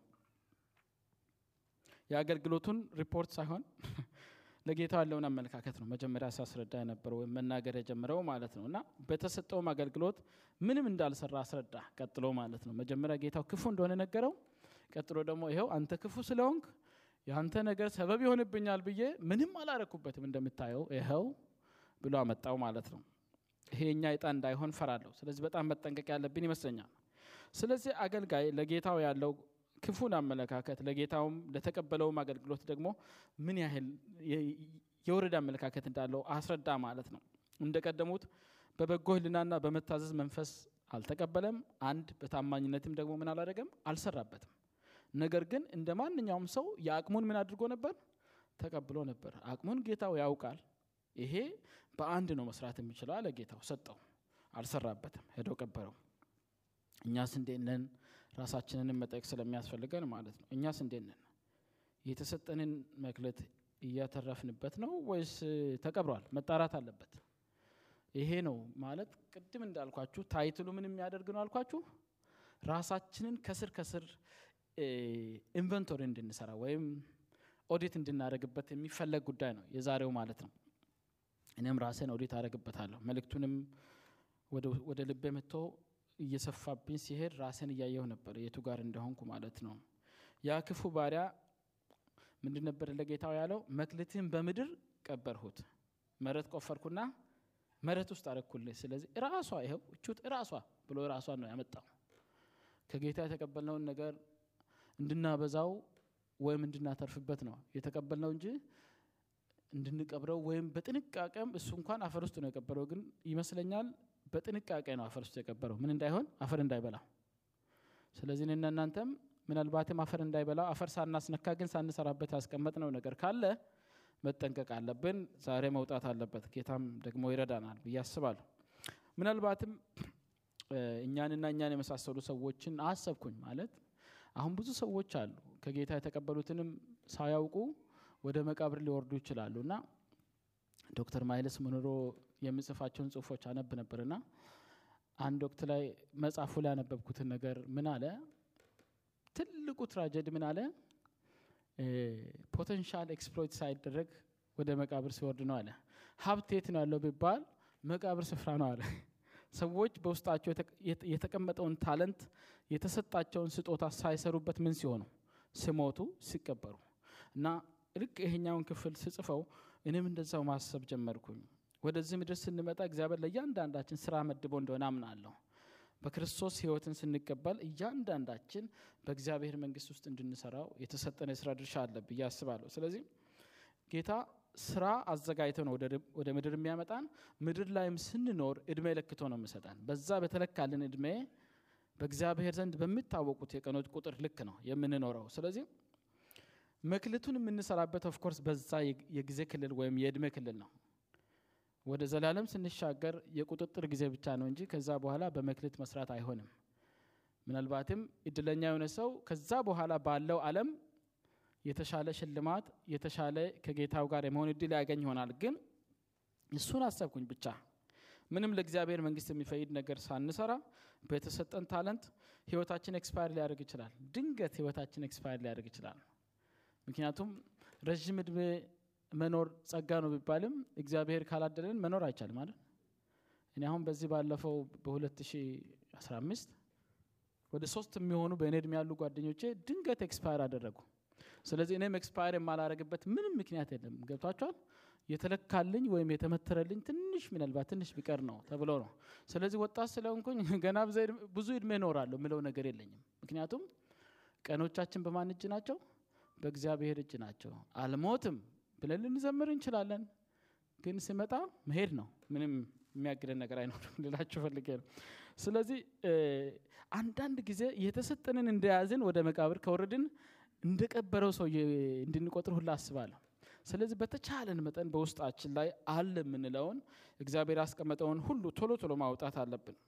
በትንሣኤ ህይወት ጌታ ሲቆጣጠረን በምድር ቀበርኩት እንዳይሆንብን ማለት ነው። ያንን ተጠንቅቀን ማወቅ አለብን። የተሰጠውን አገልግሎት እንደቀበረው እንደዛ ባሪያ እንዳንሆን ማለት ነው። ስለዚህ ያ ለጌታውና ለተሰጠው መክሌት በጎ አመለካከት ያልነበረው ያ ባሪያ የደረሰበትን አጠር አድርጌ ልናገር። በመጀመሪያ ደረጃ ክፉና ሀከተኛ ወይም ሰነፍ እንደሆነ ጌታው ነገረው አስረዳው። ይህንን ክፋት ወደ ጎን ትተህ ስትል ስራ መስራት ትችል ነበር አለው። እዚ ጋር የነን ክፋት እያሰብክ እያሰላሰልክ እያውጠነጠንክ ጊዜ ከምታጠፋ መስራት ትችል ነበረ ይህንን ክፋት ወደ ጎን ትተህ ስትል ስራ መስራት ትችል ነበር አለ። ስለዚህ ስንፍና በጣም እግዚአብሔር ከምጸይፋቸው ነገሮች ዝርዝር ውስጥ እንዳለ ገባኝ። ክፋቱ እንዳለ ሆኖ ያ ሰው ምን ጭምር ነበረ? ሀኬተኛ ጭምር ነበር ወይም ሰነፍ ጭምር ነበረ። አንድ ስለተሰጠኝ ነው አልሰራሁት እያለ ነው እንጂ ሁለትም አምስትም ብሰጡት ያ ሰው አይሰራም። ሰበብ አያጣም። ገብቷቸዋል ጌታውን ለማብጠልጠል ሰበብ ያጣል ብዬ አላስብም ያ ሰው ማለት ነው። ስለዚህ በስንፍናችን የተሰጠንን ችላ ብንል ውጠቱ እንደዚህ ክፉ ባሪያ ይሆናል ስለዚህ ክፉና ሀኬተኛ ከመሆኑ የተነሳ ሁለት ፍርድ ነው የተላለፈበት አንደኛው ፍርድ ምንድ ነው የተሰጠው እንዲወሰድበት ነው የተደረገው ያቺ እንዲሰራባት የተሰጠችው አንዷ መክሌት ምን ተደረገች እንድነጠቅ ቶሎ ብላችሁ ከእሱ ላይ ውሰዱ ተባለና ያ በዛ ያለ ስራ ተሰጥቶት ያለመታከት በድካምም በብርታትም ስራውን በአግባቡ የሰራው ለዛ ሰው ስጡ አለ። ላለው ምን ይደረጋል? ይጨመራል። ይሄ ምንም እየሰራ ስላልሆነ ያለውንም ውሰዱበት ተባለ። ይሄ መጀመሪያው በሱ ላይ የተወሰደው እርምጃ ነው። ሁለተኛው እርምጃ ደግሞ ሌሎቹ ቅድም ወደ ደስታ እንዲገቡ ነበረ የተጋበዙት አይደል? ግብዣ ነበር የተደረገላቸው። ይህኛው ደግሞ ፈጽመው ጌታው ሊያየው ስላልፈለገ አይኑም ማየት አልፈልግም፣ ስለዚህ ፈጠን ብላችሁ ከእኔ አርቁት ነው ያለው። ቤት ውስጥ ከእኔ ጋር መሆን አይችልም አለ ጌታው። ምንድን ያለው? በውጭ ወዳለ ጨለማ አስወጡት ነው ያለው። ይሄ በጣም ከባድ ነው ማለት ይሄ ክፉ መሆን የተሰጠንን ነገር appreciate ማድረግ አለመቻል ለጌታ የወረደ አመለካከት ሲኖረን እና እግዚአብሔር በእኛ ህይወት ብዙ መልካም ነገር እያደረገ እያለ በዚህ በትንሽ ነገር ታምነሽ ታምነህ ይህንን ስራ ስለን ችላ ብለን ራስ ወዳዶች ስንሆን ፍርዳችን ይሄ ነው የሚሆነው ዘንድ ማለት ነው። ስለዚህ ጌታ እንዲረዳን ብዙ መጸለይ እንዳለብን አስባለሁ። አራተኛውን ሀሳብ ልናገር። ሰዓቱ በጣም እየፈጠነብኝ ነው። I hope I will make it የምንጨርስ ይመስለኛል ሰዓቱ ከማለቁ በፊት። አራተኛው ሀሳብ ታዲያ እኔ፣ አንተ፣ አንቺ ምን ተቀብለናል? እንግዲህ መክሊት ተብለው ነው ለነዛ ሰዎች የተሰጣቸው ነገር የተነገረን ከታሪኩ እንደሰማነው ማለት ነው። እኔ፣ አንተ፣ አንቺ ምንድን ነው የተቀበልነው? ይሄ ነው ዋናው point ኡ። የተቀበልነውን ነገር እናውቃለን ወይ ነው at least እንድናስብ እንድናውጠነጥን ስለምፈልግ ነው። በዚያ በተቀበልከው ምን አደረገ ከመባሉ በፊት at least እንግዲህ እንደተቀበልን ይናገራል ርዕሱ አይደል? የተቀበልነውን እናውቀዋለን ወይ ነው። ምንድን ነው የተቀበልነው የሚለውን አንዳንድ ነገር ማለት አለብኝ። ኤፌሶን ምዕራፍ አራት ቁጥር ሰባት ላይ የእግዚአብሔር ቃል የሚናገረውን አነባለሁ። ኤፌሶን ምዕራፍ አራት ቁጥር ሰባት ላይ እንደዚህ የሚል ቃል አለ። ነገር ግን እንደ ክርስቶስ ስጦታ መጠን ለእያንዳንዳችን ጸጋ ተሰጠን ይላል። ለእያንዳንዳችን ክርስቶስን የተቀበለ ሁሉ የሆነ የተሰጠው ነገር አለ እና ቁጥር 11 ላይ ስትወርዱ እዛው ኤፌሶን አራት ላይ ቁጥር 11 ላይ ስትወርዱ ሐዋርያት፣ ነቢያት፣ ወንጌል ሰባኪዎች፣ እረኞች፣ አስተማሪዎች እነዚህ at least በስጦታ መልክ ተደርገው ለአማኞች ህብረት እንደተሰጡ መጽሐፍ ቅዱሳችን ይናገራል። ምናልባትም እነዚህ ስጦታዎች የተሰጧቸው በእኛ መካከልም ይኖራሉ ብዬ አስባለሁ። ግን ስጦታው ምን እንደሆነ ምናልባትም ስላለዩ ጸጥ ብለው ስላስቀመጡት እስከ ዛሬ አልታወቀምም ይሆናል በመካከላችን ማለት ነው።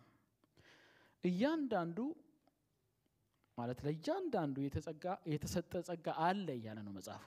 ለእያንዳንዳችን ነው የሚለው ማለት የተወሰኑት የተወሰኑት መረጥ መረጥ ተደርገው ሳይሆን ለእያንዳንዳችን አለ መጽሐፉ ማለት ነው። ስለዚህ ለእያንዳንዳችን መጽሐፉ ካለ ዝርዝሩ ይሄ ብቻ ነው ወይ ነው ብዬ ብለን ማሰብ አለብን አይደል? እዚህ ጋር አምስት ነገር ነው የተዘረዘረው። ዝርዝሩ ይሄ ብቻ ነው ወይ ብለን መጽሐፍ ቅዱሳችንን ስናጠናው ሌላ ቦታ ተጨማሪ ብዙ ዝርዝሮችን እናገኛለን። ጥቅሶቹን ብቻ ልንገራችሁና ቶሎ ቶሎ አነባለሁ ሰዓት ለመቆጠብ እንዲሆንልን። አንደኛ ቆሮንቶስ ይሄ ስለ መንፈስ ፍሬዎች ወይም ደግሞ ስለ አገልግሎት ዘርፎች የሚያብራራው part ምዕራፍ 12 ከቁጥር አራት እስከ 11 ማስታወሻ መያዝ ትችላላችሁ። አንደኛ ቆሮንቶስ 12 አራት እስከ 11 ቀጥሎ ደግሞ ሮሜ ምዕራፍ 12 ከቁጥር 6 እስከ 8 በእነዚህ ክፍሎች ውስጥ እጅግ ብዙ የሆኑ ሌሎች አገልግሎቶች ወይም ስጦታዎች ወይም መክሊቶች ተዘርዝረው እናገኛለን ማለት ነው። ዝም ብዬ ዝርዝሩን አነባለሁ። እናንተ ቤት ሄዳችሁ በኋላ ታጠኑታላችሁ። ለምሳሌ መግለጥ ወይም የመገለጽ ስጦታ፣ ጥበብን የመናገር ስጦታ፣ እውቀትን የመናገር ስጦታ፣ የእምነት ስጦታ፣ የመፈወስ ስጦታ ወይም የፈውስ ታምራት የማድረግ ስጦታ፣ በልዩ ልዩ አይነት ልሳን የመናገር ስጦታ፣ በልዩ ልዩ አይነት ልሳኖች የተነገረውን የመተርጎም ስጦታ፣ ትንቢት የመናገር ስጦታ ተግባራዊ አገልግሎት የመስጠት ስጦታ፣ የማስተማር ስጦታ፣ የመምከር ስጦታ፣ የልግስና ስጦታ፣ የመግዛት ወይም የማስተዳደር ስጦታ፣ ምሕረት የማድረግ ስጦታና የመሳሰሉትን ተዘርዝረው ታገኛላችሁ እዛ ጋ ማለት ነው። እነዚህ ከላይ በዝርዝር የተመለከቱት አንድ ወይም ከዚያ በላይ በአንድ ሰው ሕይወት ሊኖሩ እንደሚችሉም ደግሞ ማሰብ አለብን። ማለት ቅድም ለአንዱ አንድ፣ ለአንዱ ሁለት፣ ለአንዱ አምስት ተሰጥቷል የምለው እንድናስብ ፈልጋለሁ። ማለት አንድ ብቻ አይደለም በአንድ ውስጥ ያለው ከአንድ በላይ በአንድ ሰው ውስጥ ሊኖር ይችላል። ግን ሚኒመም ነው አንድ minimum። ሆኖም ግን ጌታ አቅማችንን ያውቃል። እያንዳንዳችን ውስጥ ምን ያህል እንዳኖረ እሱ ያውቃል። ከእኛ የሚጠበቀው የተሰጠኝ ምንድን ነው ብሎ መለየት ነው እና አላማው ምንድን ነው፣ እነዚህ ነገሮች ለምንድን ነው የተሰጡን የሚለውንም ማወቅ ነው። እንድናተርፍበት ጌታ ሲፈልግ ምንድን ነው ትርፉ የሚለውንም ማወቅ አለብን እኮ ሲቆጣጠረን። መቼም ትርፉ ለሰማይ ቤት አይደለም ማለት እዛ ሰማይ ቤት አይደለም value ያ ነገር እንድናተርፍበትም እንድንሰራበት የተፈለገው ነገር ሰማይ ቤት አይደለም ፋይዳ ያለው ስናተርፍበት እዚሁ ነው ጠቀሜታ የሚኖረው ማለት ስለዚህ አላማውን በተመለከተ ሁለት ክፍል ከእግዚአብሔር ቃል አነባለሁ። እነዚህ ዝርዝር መክሊቶች ወይም ዝርዝር ስጦታዎች በሰዎች ሕይወት ውስጥ ተቀምጠው ሰዎቹ ደግሞ ተሰብስበው በአንድነት ሲሆኑ ከፍተኛ የሆነ ጠቀሜታ አለው። የመጀመሪያው በአንደኛ ጴጥሮስ ምዕራፍ አራት ቁጥር አስር ላይ ያለው ክፍል ላይ ነው የተገለጸው። አንደኛ ጴጥሮስ ምዕራፍ አራት ቁጥር አስር ላይ ምን ይላል? ልዩ ልዩ የእግዚአብሔር ጸጋ ደጋግ መጋቢዎች እንደ መሆናችሁ መጠን እያንዳንዳችሁ የጸጋን ስጦታ እንደተቀበላችሁ መጠን በዚያው ጸጋ እርስ በርሳችሁ አገልግሉ ይላል። እያንዳንዳችን የተቀበልነው ነገር አለ። እያንዳንዳችን በተቀበልነው ምን ማድረግ አለብን? እርስ በራሳችን ማገልገል አለብን። ስለዚህ አንደኛችን ውስጣችን ላይ ባለው ለየት ባለ መክሊት ሌላውን እንደግፈዋለን፣ ሌላውን እናቃነዋለን። መምከር ቢሆን ለምሳሌ የጠመመውን የመምከር አቅም በውስጡ የተቀመጠው ሰው ምን ያደርገዋል? ይመክረዋል። የመምከር ጸጋ ያለው ሰው ሄዶ ቢመክረው ሊያሾፍበት ይችላል፣ ወይም ደግሞ በአግባቡ ላይረዳውም understand ም ላያደርገው ይችላል፣ ያ ሰው ማለት ነው፣ ችግር ያለበት ሰው። ስለዚህ እያንዳንዳችን ጌታ በውስጣችን ባኖረው ጸጋ ሌሎችን ለማገልገል ነው ማለት ነው የተሰጠው። ስለዚህ ማትረፍ ማለት በዛ መክሊት መስራት ማለት exactly የእኛን አገልግሎት የሚፈልግ ሰው በ environment ኣችን ውስጥ መኖሩን check አድርገን ማገልገል መቻል ማለት ነው። ይሄ ነው ባጭሩ፣ ብዙም ትንተና ውስጥ ሳንገባ። ሁለተኛው ዓላማው በኤፌሶን ምዕራፍ አራት ቁጥር 12 ላይ የተጠቀሰው ነው። በዚህ በአሮጌው ትርጉም ቁጥር 13 ና 12 አንድ ላይ ነው የተያዙት።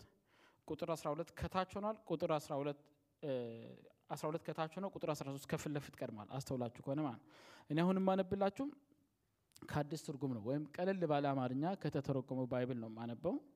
ምንድን ነው የሚለው? ቁጥር 12 የክርስቶስ አካል የሆነችው ቤተ ክርስቲያን እንድትታነጽ ምእመናንን ለክርስቲያናዊ አገልግሎት ለማዘጋጀት ነው። ምኖቹ የተሰጡት ከላይ የተዘረዘሩ ነገሮች የተሰጡት ማለት ነው። ስለዚህ እኛ ምእመናን የክርስቶስ አካል የሆነችዋ ቤተ ክርስቲያን properly እንድትሰራ proper የሆነ ቅርጿን እንድትይዝ የሚረዳን የሚያግዘን ግብአት ነው ማለት እነዚህ ነገሮች እያንዳንዳችን ውስጥ ጌታ የሰጠው መክሊት። ስለዚህ ይህንንም ማወቅ አለብን። ይህንን እያስተዋልን የተሰጠንን ቁጭ ካደረግን የእኛን ድርሻ እያጎደልን ነው። ወይም በእኛ በኩል church ልትጠቀም ወይም church ውስጥ ያሉት የአካል ብልቶች ሊጠቀሙ የሚገባቸውን ነገሮች miss እያደረጉ እንደሆነ ማወቅ አለብን። ስለዚህ ከላይ የተመለከትናቸው ስጦታዎች ዝርዝር የተጠናቀቀ ዝርዝር ነው ብዬ አላስብም። እንዲያውም እንደ ናሙና ነው የምቆጥረው እኔ ማለት እግዚአብሔር እያንዳንዱ ሰው ውስጥ የሆነ ነገር ካለው እነዚህ የተዘረዘሩ ዝርዝሮች ብቻ ናቸው ብዬ አላስብም። ማለት ሰፋ አድርገን እንድናስብ ያስፈልጋል ብዬ ነው። ከዚህም በላይ የተቀበልነው ሌሎች ነገሮች አሉ። እዚህም የሚጠቅመን ከዚህም ወጥተን ዓለም ውስጥ ስንሆን ዓለምንም influence ለማድረግ የሚረዱን ብለን የማስበው ለምሳሌ ዝርዝር ውስጥ ያልተካተቱ ሌሎች ብዙ talentኦች ወይም መክሊቶች አሉ ብዬ አስባለሁ። personally ማለት ነው። ለምሳሌ ቅድም choirኦች እዚህ ቆመው ዘምረው ነበር። የት አለ choir የሚል አለ? ዝርዝር ውስጥ የለም። ስለዚህ ምን ብዬ አሰብኩኝ? ለምሳሌ የዝማሬ ስጦታ አልኩኝ። አልተጻፈም፣ ግን እየተጠቀምንበት ነው already። ስለዚህ በመዝሙር ጸጋቸው ሰዎችን ወደ ጌታ የሚያመጡ ሰዎችን ሰምታችኋል። መዝሙር ሰምተው ጌታን የተቀበሉ ሰዎች እንዳሉ ሰምተን እናውቃለን። ምስክርነት ማለት ነው። ስለዚህ እኔ አሁን የራሴን ዝርዝር ጨመርኩና የጥበብ ዘርፎችን ወሰድኩኝ። ለምሳሌ የዝማሬ ስጦታ መልካም ቅላጽ ያለው ድምፅ ማውጣት፣ እንደገና ደግሞ የዜማ ዜማ መድረስ ራሱ melody ማለት ነው። ሙዚቃ የሙዚቃ መሳሪያን properly መጫወት ለጆሮ በጣም በሚመች መልኩ አድርጎ ማለት ነው። የግጥም ስጦታ፣ ሙዚቃ፣ የስዕል ስጦታ፣ የትወና ብቃት፣ ቅርጻ ቅርጾችን መቅረጽ መቻል መዘርዘር ትችላላችሁ። art የተባለው ሁሉ ማለት ሰውን በጣም attract የሚያደርጉ ነገሮች particular የተቀመጡባቸው ሰዎች አሉ። በዛ ነገር በጣም የሚገርም በቃ ስለዚህ ይህም ጌታ በውስጣችን ያስቀመጠውና ለመንግስቱ ልንጠቀምባቸው ከምንችላቸው ዝርዝሮች ውስጥ አሉበት ብዬ አስባለሁ። እንደዚሁም ደግሞ በሙያ ዘርፎችን መሄድ እንችላለን። ሁሉም ሙያ ውስጥ ያሉ ሰዎች ለሙያው የተሰጡ ነው ብዬ እያልኩ አይደለም። ግን ለምሳሌ የሕክምና ሙያ normally ለእነሱ የተፈጠረ እስኪመስል ድረስ በጣም proper የሚሰሩ ሰዎች አሉ። የነርስነት ሙያ accounting ን በሉ ቢዝነስ በሉ ፖለቲካውን በሉ everything ማለት ይቻላል። እያንዳንዳችን ውስጥ ያለው የተለያየ ነው። ሁሉም ሰው ፖለቲከኛ አይደለም። ሁሉም ሰው በ accounting የተሻለ አይሰራም። ሁሉም ሰው business mind የለውም። ስለዚህ እነዚህ ነገሮች በሙሉ በውስጣችን እንደተቀመጠ መክሊት ልንቆጥር እንችላል። ምናልባት ይሄ በ church environment ውስጥ ብቻ Bible ውስጥ የተዘረዘረው ብቻ ነው ብለን እንዳንሸወድ ማለት ነው። ውስጣችን የተቀመጠውን እንዳንቀብረው ማለት ነው። በሰበቡ እና ከዛ በኋላ ጌታ አልሰጠኝም ብለን ወደ ክሱ እንዳንገባና እንደዛኛው ሰውዬ እንዳንሆን ማለት ነው።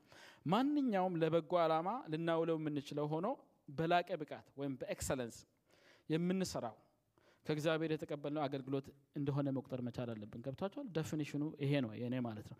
መክሊት ማለት ማንኛውም ከሌሎች ሰዎች በዙሪያችን ካሉ ሰዎች ይልቅ በተሻለ ብቃት ማከናወን የምችለው ነገር ከሆነ እና ደግሞ ለበጎ ዓላማ ላውለው የምችለው ከሆነ ይሄ ነገር የእኔ መክሊት ነው ብዬ ማመን መቻል አለብኝ። ለእግዚአብሔር መንግስት ትርፋማ የምንሆንበት ማንኛውም ተስጧችን መክሊታችን ወይም አገልግሎታችን እንደሆነ መያዝ ይኖርብናል እና ከላይ እንደተናገርኩት አልፈተሽ ነው ይሆናል እንጂ ከአንድ በላይ ስጦታዎች በውስጣችን ሊኖሩ ይችላሉ። ስለዚህ መፈተሽ ይኖርብናል። አሁን አብዛኞቻችን ውስጥ እንዴት ነው ታዲያ ማወቅ የሚቻለው የሚል ጥያቄ እንዳላችሁ አስባለሁ። እንደዛ አይነት ጥያቄ አሁን ውስጣችሁ እየጠየቀ እንደሆነ እረዳለሁ። ምክንያቱም እኔም ልክ ሀሳቡ ወደ እኔ ሲመጣ የእኔ ስለሆነ መልእክቱ exactly ለእኔ ነበር እየመጣ የነበረው ራሴን እያየሁበት ስለነበረ እንዴት ነው ታዲያ ማወቅ የምችለው የምለውን ነገር እያሰባችሁ እንደሆነ ልገምትና ሁለት ብቻ መንገድ ልናገር። ምናልባት church ሌላ ጊዜ ስጦታን የመለየትና በስጦታዎቻችን የማገልገልና የመገልገል ስልጠናና ትምህርት ያዘጋጅ ይሆናል። ተስፋ አላርግ ወይም በዚሁ አጋጣሚ ማሳሰቢያ እየሰጠውም ሊሆን ይችላል፣ አይታወቅም። ግን ሁለት አማራጭ ወይም ሁለት መንገዶችን ብቻ ልናገር። እንዴት ማወቅ እችላለሁ በእኔ ውስጥ ያለውን ጸጋ ወይም የእኔ መክሊት? እንግዲህ እዚህ ጋር ቆሜ አልዘምርም ወይ ቃል አላካፍልም ወይም የጸሎት ቡድን ውስጥ የለውበትም የወንጌል ስርጭት ውስጥ የለውበትም አለው ብቻ መጥቼ እካፈላለሁ እሄዳለሁ የምትሉ ካላችሁ ሁለት መንገዶችን ልናገር። የመጀመሪያው አንድ ነገር ስጦታችን ወይም ተስጧችን ከሆነ ቅድምም እንደተናገርኩት በዙሪያችን ካሉ ሰዎች ሁሉ ይልቅ እጅግ በላቀ ብቃት፣ በላቀ ፍላጎትና በላቀ ጥራት ያንን ነገር ማከናወን የምንችል ከሆነ ይሄ ነገር የኛ እንደሆነ ማወቅ አለብን። ገብቷችኋል? በላቀ ብቃት፣ በላቀ ፍላጎት፣ በላቀ ጥራት ያንን ነገር ማድረግ በጣም ደስታ የሚሰጠን ከሆነ ፕላስ ደግሞ ስናደርገው ስንሰራው የተሻለ ውጤታማ የምንሆን ዙሪያችን ላይ ካሉ ሰዎች ይልቅ ይሄ ነገር የማን ነው የእኛ መክሊት ነው ብለን መውሰድ እንችላለን። ይሄ አንዱ መንገድ ነው ማወቂያ እያልኩ ነው። እሱ ብቻ ነው ግን እያልኩ አይደለም። ሁለት ብቻ ነው እናገራለሁ ያልኩት። ሁለተኛው በዙሪያችን ያሉ ሰዎች ያ ተሰጥኦ በውስጣችን እንዳለ በተደጋጋሚ የሚነግሩን ከሆነ እኛ ላንቀበለው እንችላለን። ሰዎች የሚሉትን ነገር በራሳችን ላይ አላስተዋልን ይሆናል። ግን ሰዎቹ በተደጋጋሚ ይሄ ነገር በአንተ ውስጥ አያለሁ፣ ይሄ ነገር በአንቺ ውስጥ አያለሁ የሚሉን ከሆነ ይሄ ነገር በእኛ ውስጥ አለ። አልፈተሽ ነው ወይም እስካሁን ምንም ሳይነካ ቁጭ ብሎ ሊሆን ይችላል ማለት ነው። ስለዚህ በእነዚህ በሁለቱ መንገዶች at least የተሰጠንን የተቀበልነውን minimum አንድ ነው የሚሆነውና check እናርግ please። ይህንን መናገር ፈልጋለሁ እና ሰዓቱንም properly ለመጠቀም እየሞከርኩ ነው። አሁን ወደ መጨረሻው ሀሳብ እናልፋለን። የመጨረሻ ሀሳብ የሚሆነው ቅድም አራተኛው ላይ ምንድን ነበር የተባባል ነው?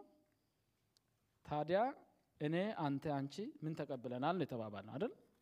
አምስተኛው ሀሳብ እና በተቀበልኩት ወይም በተቀበልከው ወይም በተቀበልሽው ምን አደረግኩበት፣ ምን አደረግሽበት፣ ምን አደረግክበት። አሁን ተመልሰን ወደ ጥያቄው መጥተናል። በስተ መጨረሻ ይህ አምስተኛው ሀሳብ ማጠቃለያ ጭምር ነው የሚሆነው የሆነ ነገር at least ውስጣችን እንዳለ ይሰማናል ብዬ አምናለሁ። ከአሁን በኋላ ማለት አይመስላችሁም? እንዴት ማወቅ እንድትችሉ at least ሁለት ነጥብ ሰጥቻችኋለሁ። ሌሎቹ ደግሞ ስትጸልዩ እግዚአብሔር መንገድ ሊያሰፋላችሁ ይችላል። መወር እንድታውቁ ውስጣችሁ ላለው ነገር ቁጭ ያደረጋችሁት ነገር ምን በቃ ውስጣችሁ መኖርን እንኳን የማታውቁት በጣም serious እንደሆነ consequence ኡን አይታችኋል። ቅድም እንደ ተራ ነገር እንዳትወስዱት ይህንን ነገር ይሄ ሁሉ እኮ አገልጋይ ቢሆን ምንኛ ደስ የሚል environment የሚፈጠር ይመስላችኋል? ይሄ ሁሉ አገልጋይ ቢሆን ማለት ነው። ይሄ ሁሉ ውስጥ ያለውን ነገር ማውጣት ብጀምር ምን ያህል ምን ያህል ደስ የሚል environment የሚፈጠር ይመስላችኋል? አስቡበት። አሁን አምስተኛውን ሀሳብ ልናገር። በተቀበልነው ምን አደረግንበት? ወይም በዛ በተቀበልከው በተቀበልሽው በተቀበልኩት ምን አደረግን? ሁላችንም ልንመልሰው የሚገባ ጥያቄ ነው። የዛሬው መልእክቴም ማንጠልጢያ ነው። መልእክቱ በአጠቃላይ የተንጠለጠለው ተቀብለናል፣ ልንክደው አንችልም ቀብረነው ካልሆነ በስተቀር። ነገር ግን በተቀበልነው ምን አደረግን? ምናልባት ከዛሬ በፊት እንድናገለግልበት ምን እንደተሰጠን እንኳን የማናቅ እንኖር ይሆናል። ከዛሬ በፊት አሁን ዛሬ እየተናገርኩ ያለውን መልእክት ከመስማታችሁ በፊት ቁጭ ብላችሁ የምትመጡ የምትሄዱ የምትመጡ የምትሄዱ ለእግዚአብሔር ቤት እዚህም ይሁን በስራ ቦታችሁ የሆነ በቃ በሆነ መንገድ ብቻ ለእግዚአብሔር መንግስት አገልግሎት እንደምሰጡ ምኑንም የማታውቁ ድንገት ካላችሁ አሁን ቃሉ ምን እያለ ነው? ሁላችንም ውስጥ ጌታ አንዳች የሚካፈል የሚበዛ የሚተርፍ ነገር መክሊት፣ አገልግሎት የሚሰፋ ነገር እንዳስቀመጠ እየተናገረ ነው አይደል? እኔ እየተናገረኝ ነው። እየተናገረ ነው ብዬ አምናለሁ እየሰማችሁኝ ስለሆነ ማለት ነው ስለዚህ አንድ አይደለም ሁለት ሶስት አራት አምስት ስድስትም በውስጣችን ሊኖር ይሆናል ግን ካላለማመድ ነው ወይም ያንን ነገር አውጥተ ነው ስራ ላይ ካላዋለው መስፋት ይችላል አይችልም። የአምስት የተሰጠው ምን አደረገ? ሄደ አይደል? ከዛ በኋላ ምን አደረገ ነው ምለው ነገደበት ነው ምለው ሰራበት ነው ምለው የሚበዛልን ምን ስናደርግ ነው? የተሰጠንን አውቀን ስንሰራበት ነው። እጃችን ላይ የተቀመጠውን አውቀን ስንሰራበት ነው። ስለዚህ እግዚአብሔር ስራ ፈት ልጆች እንደሌሉትን በዚሁ አጋጣሚ ሊነግራችሁ ፈልጋል ምንም በቃ ምንም እኔ የማደርገው ነገር አይታየኝም ካላችሁ ዝም ብላችሁ ጊዜ ወስዳችሁ መጸለይ ጀምሩ ከዛን ስትጸልዩ እግዚአብሔር ስለምን እንድትጸልዩ አእምሯችሁ ላይ ምን መጸለይ እንዳለባችሁ እንዲያመጣችሁ ጠይቁ። አይታወቅም። በዛም እግዚአብሔር አቅጣጫ ያሳየን ይሆናል። ለምን? እግዚአብሔር ስራ ፈቶች ልጆች የሉትም ብያለሁ። ቅድም ሰምታችኋል። ሀኬተኛ የሆነን ሰው እግዚአብሔር አይወድም። ያ ሰው ክፉ ስለሆነ ብቻ አይደለም በጣም ቅጣቱ የከፋ የሆነው ማለት ነው።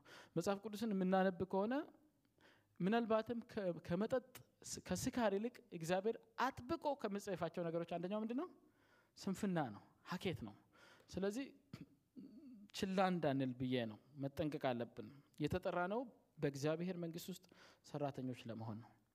even መከር እንኳን እንዳለ እግዚአብሔር ቃል ይናገራል። ሰራተኞች ሁሉ ጊዜ እንዳጠሩ ናቸው በእግዚአብሔር መንግስት ውስጥ። በዘመናት መካከል እኛ ለትውልዳችን ነው የምንሆነው እንጂ ቀጥሎ ላለውም ላለፈውም ትውልድ አንሆንም ስለዚህ ሁልጊዜ ለእግዚአብሔር መንግስት የሚሰራ የሚታጨድ መከር አለ ማለት ነው። ለምን? ትውልድ ይመጣል ትውልድ ይሄዳል። አይደለም እንዴ? አንድ ትውልድ የሚቆይ ቢሆን ኖሮ ለዛ ትውልድ ሁሉ እግዚአብሔርን ቃል ማዳረስ በተቻለ ነበር። ግን ትውልድ ይመጣል ይሄዳል። ሌላ ትውልድ ሲተካ ለዛ ትውልድም ደግሞ እግዚአብሔር ነገር ያስፈልጋቸዋል።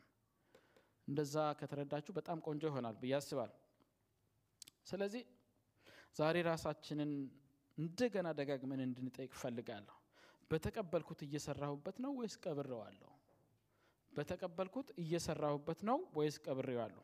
ልንሰራበት ይገባል። መስራት እየቻለን ችላ ካልን የቁጥጥሩ ቀን ድንገት ይመጣብናል። ኦዲት እንደረጋለን። ጌታ ይመጣል። አይመጣም? ይመጣል። እንዲያውም መምጫውን እንድንጠባበቀው ነው የታዘዝ ነው ዛሬ ሊመጣ ይችላል ነገ ሊመጣ ይችላል ወይም ደግሞ እኔ በዚህ ምድር ላይ ባለኝ እድሜ ላይመጣም ይችላል። ግን ሁል ጊዜ አሁን እንደሚመጣ እያሰብን ልንጠቀም ይገባል ማለት ነው። የጨረስኩ ነው ሰዎቹም ከውጭ ሆነው እያዩን ነው። እሺ። ጌታችን ኢየሱስ ክርስቶስ የተናገረውን ቃል እናገራለሁ በሱ እንጨርሳለን። አንድ ወቅት ላይ ጌታ እንደዚህ አለ ቀን ሳለ የላከኝን ስራ ላደርግ ይገባኛል ማንም ሊሰራ የማይችልባት ሌሊት ትመጣለች አለ። ወንድሞቼና እህቶቼ እናስተውል። ጤና እያለን እድሜ እያለን ጊዜ እያለን በእግዚአብሔር መንግስት ውስጥ መስራት መቻል አለብን። የራሳችን በሆኑ ነገሮች መቶ percent ተውጠን ካለን this seriously dangerous በጣም አደገኛ እንደሆነ ልናስተውል ይገባል። ጌታ ምን አለ? ቀን ሳለ የላከኝን ስራ ፈጽም ዘንድ ይገባኛል። ማንም ልሰራባት የማይችል ሌሊት ትመጣለች። በእኔና በእናንተ ላም ያቺ ሌሊት ድንገት ልትመጣ ትችላለች። እሱስ ጌታችን ነው እኛ ደግሞ ባህሪያዎች ስለሆንን የሚቆጣጠረን እሱ ስለሆነ ለእኛ የቁጥጥር ቀን አለብን። ለእሱስ የለበት ይሆናል። ለእኛ የቁጥጥር ቀን አለብን። ቀን ሳለ የተሰጠንን ልንሰራ ይገባል። ስለዚህ ጌታ ሲመጣ በውስጣችን ያለው ሰርተንበት እንደሆነ ልጠራ ይገባል ጌታ ሁላችንን የሚርዳን የሆነ ነገር እንደቀረላችሁ አምናለሁ። እኔ እግዚአብሔር በዚህ ቃል ብዙ ስለተናገረኝ ማለት ነው። ቆመን እንጸልና እንትን እናደረጋለን ሰዎቹ በመስኮት ያዩናል። አልፎ አልፎ። ስለዚህ ወደ መጨረሱ እየሄድ ነው። ግን አንድ ሁለት ደቂቃ ወስደን ለእግዚአብሔር ቃል ምላሽ መስጠት አለብን። ቆም ብለን እናስብ። እግዚአብሔር በሰጠኝ ምን ሰራው? እስካሁን የተሰጠኝን ካላስተዋልኩኝ ምናልባት በመካከላችን spiritually ህጻናት የሆኑ ሰዎች ይኖሩ ይሆናል ብለን መገመት እንችላለን። ልጆች ልጆች ናቸው ገና ስላላደጉ ነው። ግን በእግዚአብሔር ቤት የተወሰነ እድሜን ያስቆጠርን ሰዎች እስከ ዛሬ ምንም ካልሰራን በጣም ልሰማን ይገባል በጣም። ከዛ በኋላ ልንነቃ ይገባል። የጌታን ማስጠንቀቂያ ለራሳችን ማድረግ አለብን። ማንም ልሰራባት የማይችል ሌሊት ድንገት ልትመጣ ትችላለች። እድሜያችን ድንገት ሊጠናቀቅ ይችላል ጤናችን ድንገት ሊሄድ ይችላል